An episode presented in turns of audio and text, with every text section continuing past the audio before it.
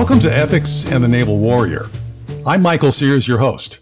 My guest today is a physicist, a former computer simulation expert, and a former Air Force officer. He is currently an associate professor of philosophy at the Naval Academy, as well as a fellow at the Stockdale Center. Welcome, Dr. Marcus Hedahl. Thanks. It's great to be here. I'm as of the preferred indifference. Getting a chance to talk about Stoicism is one of the highest ones. That's something that I want to talk about a lot in terms of Stoicism and being a Stoic. Let's jump right into it. What does it mean to be obsessed with future happiness? Yeah, I think that's a great question. I think that most people are, in fact, obsessed with future happiness, even though they don't recognize it.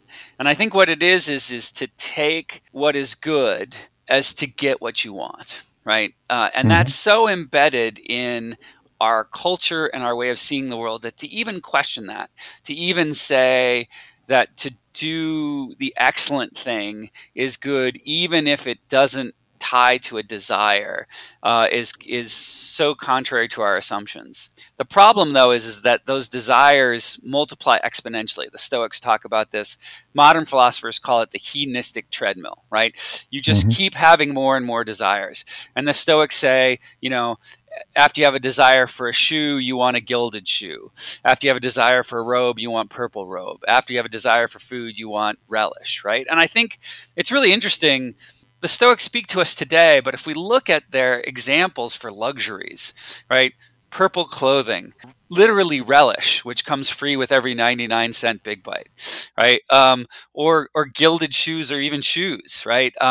We start to see, yeah, our desires do end up multiplying exponentially, and we're never going to be satisfied with that kind of life. We're always going to be a greyhound chasing that rabbit that we'll never catch. But do you have to stick with a Stoic life or lifestyle? I mean, there are other ideas out there, and I don't know if I have to pick a certain school. There are different schools of philosophy. Absolutely. And I think they all have something to teach us, right? I certainly think that reading from different philosophies, I'm a big fan of the skeptics, right, who tell us that looking for the perfect vacation or the perfect mattress is corrosive to your happiness, right?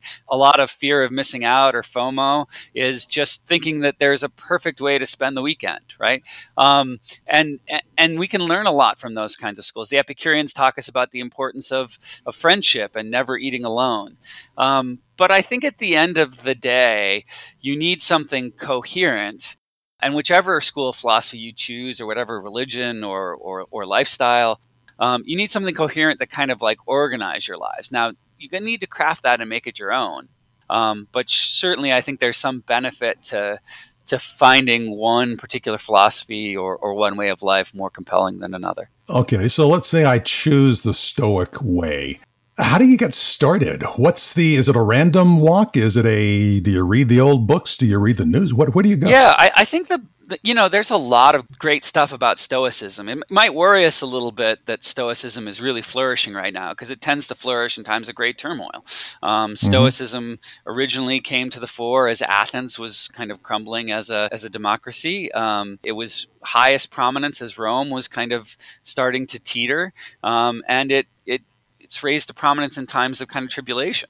But there's a lot of great stuff out there. The Daily Stoic is a great place to go, just kind of looking for daily quotes. But I think at some point you need to dig a little bit deeper into the classics, the way, let's say, Stockdale would or Mattis would. Marcus Aurelius' Meditations is a great place to start, and it's an easy place to start because they're just little nuggets, right? You can read a few a night. Seneca's letters are another great place to start. There's an excellent translation that just came out that I think is, you know, because you can read one at a time there too, right? You can just read for 5 minutes, but you're getting the kind of the core meat and not the watered down bits. I think those can be really helpful to kind of get you excited about Stoicism, but at some point before too long, you know, Seneca and Marcus are a really easy entry into the system. So when do I know when I really am a Stoic? Is there a switch that I throw, or do I just put that hat on and I'm a Stoic? Yeah, that's a great question. I don't know if I know the answer to that, but I know what it's not, right? So you certainly don't become a Stoic just when you become a sage, right? When you become perfect. So, you know, Seneca says, the sage is as frequent as the phoenix, right? So, you know, there may have been three. You know, you got Cato, you got Socrates. But certainly if you kind of commit to the principles of Stoicism, right? Seneca says, why strive for progress as a sage is as frequent as a phoenix? Wherein lies the difference between the progressor and the common man, or both are shackled. If each is joyous, only a fortune smiles upon them, right? And he says that the answer is that some are less closely bound, right? A person who is advanced toward the higher realm drags a loose chain, right? They're not free, but they're often as good as free. So I think when you become a Stoic is when you go beyond just kind of maybe reading a little bit and saying, well, there's something here for me, right? And say, there's a lot here for me. I think when you do that, you're a Stoic. And I think one of the things that makes Stoicism so appealing is one can be a Stoic and still be other things, right? So one can find this core of one's identity to be a Marine, for example, and one can be a Stoic Marine. One can take the cores of one's identity to be a Christian, and one can be a Stoic Christian, right? One can take the core of one's identity to be a philosopher, and one can be a Stoic philosopher. So I think one becomes a Stoic probably when one goes beyond that. There's a little something here for me. A lot of people will say that. I mean, you know, you could be a Aristotelian and say there's a little something, right? You can be an Epicurean. You can be a lot of things. But if you say there's more than just a little, I want to do more than maybe just read Marcus or Seneca. I want to get to know a little bit more, and I want to try to strive for some of the ideals. You don't necessarily have to agree with everything the Stoics say to be a Stoic. But I think you need to kind of take some of their ideals as important ideals to strive towards. Well, let me push you a little bit on that. Can I be a Stoic during the work week and then be a cynic on the weekends? Oh, I mean, so cynic in modern terminology means something like, you know, kind of the jaded person. Cynic in the traditional sense is radically different. Someone who completely espouses all social norms and tries to demonstrate their corrosiveness. I think that, can you be a Stoic in some situations and not others? I think you can find it more helpful in some situations than others, right?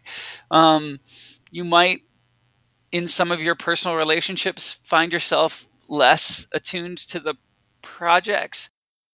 But the projects of Stoicism, like any kind of overarching philosophy, are something that has to at least be there, if at least in the background, or even if you're in a part of your life that you disagree with what the Stoics say about.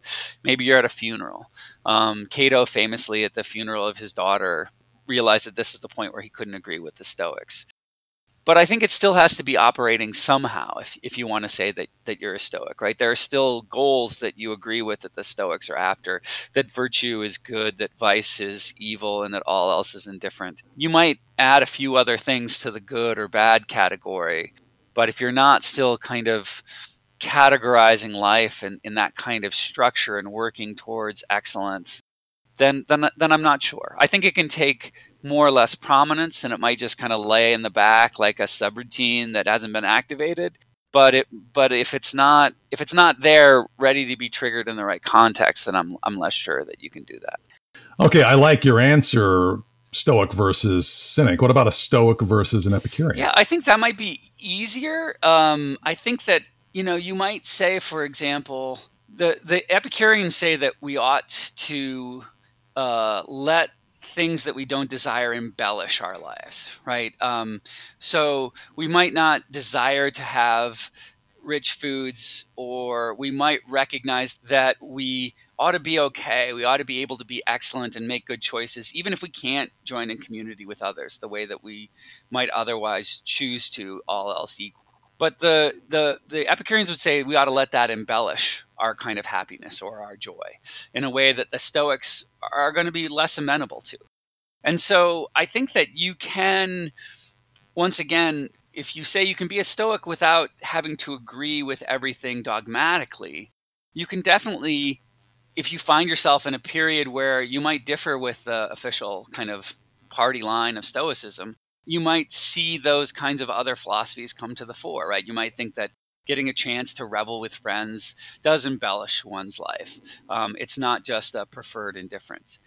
Getting a chance to But there's probably always going to be some Stoic remnants there, right? I think about my best friend from high school. His father passed away during this time. And, you know, Epicurus says we want friends so they can be a comfort to us in times of trouble. And Epictetus says, and Seneca say, no, it's the opposite, right? We want to have friends such that we can be excellent and be there for them and be there for them in times of trouble. And I would say that, you know, one of the things that I've had a more difficult time being a Stoic about in this period is not being able to be there for them, right? Not being able to hop in the car and just physically be there. Obviously, there are lots of things you can still do. So I think that the insights of these different philosophies will be more prevalent at different points in your life. But always the other ideas, if you really are a Stoic or you really are an Epicurean, something about that philosophy is still going to be triggered in the background. The same way you might say about being a Christian or being a Buddhist, right? It might not be really triggered at certain periods in your life, but it's always there being ready, right? It's like a subroutine running that's ready to be triggered in the right context. Let's wrap this then in an idea of being a military officer, a naval officer here. You mentioned Stockdale, you mentioned Mattis. I mean, how does Stoicism influence not necessarily their career, but as a young person starting out in their military career? Yeah, I think Stoicism is appealing to a lot of our students because it does really offer notions of, you know, what are you going to do when the fecal matter hits the rotating oscillating device, right? There is so much in life for everyone that we can't control. And I think current situations just drive that home. In the military, it's just even more pronounced though, right? So the question is not what's the situation you're going to find yourself in. The question is, how are you going to react to that question? And Stoicism, more than any other philosophy, really focuses on that. And I think there's a real appeal to military members because of that. There's a reason why Mattis would, you know, carry the Meditations, carry Marcus Aurelius in his rucksack, right? And if you think about that, the kind of commitment that is, I mean, that's weight. Right? Every ounce is precious. And to say, no, this is useful to me, right? This is a useful reminder to me. Same thing with Stockdale. I mean, Stockdale famously said he would never get through the prison camps without Stoicism. And he realizes other people got through with other things, right? It's not the only way. But I think it offers, especially for people in the military, a real unique and interesting perspective that can help us with our careers. Marcus, this is a great perspective on Stoicism. Appreciate you taking the time today. Oh, no worries. As I said, this is the most preferred of all preferred indifference. Outstanding. Take care. Thanks.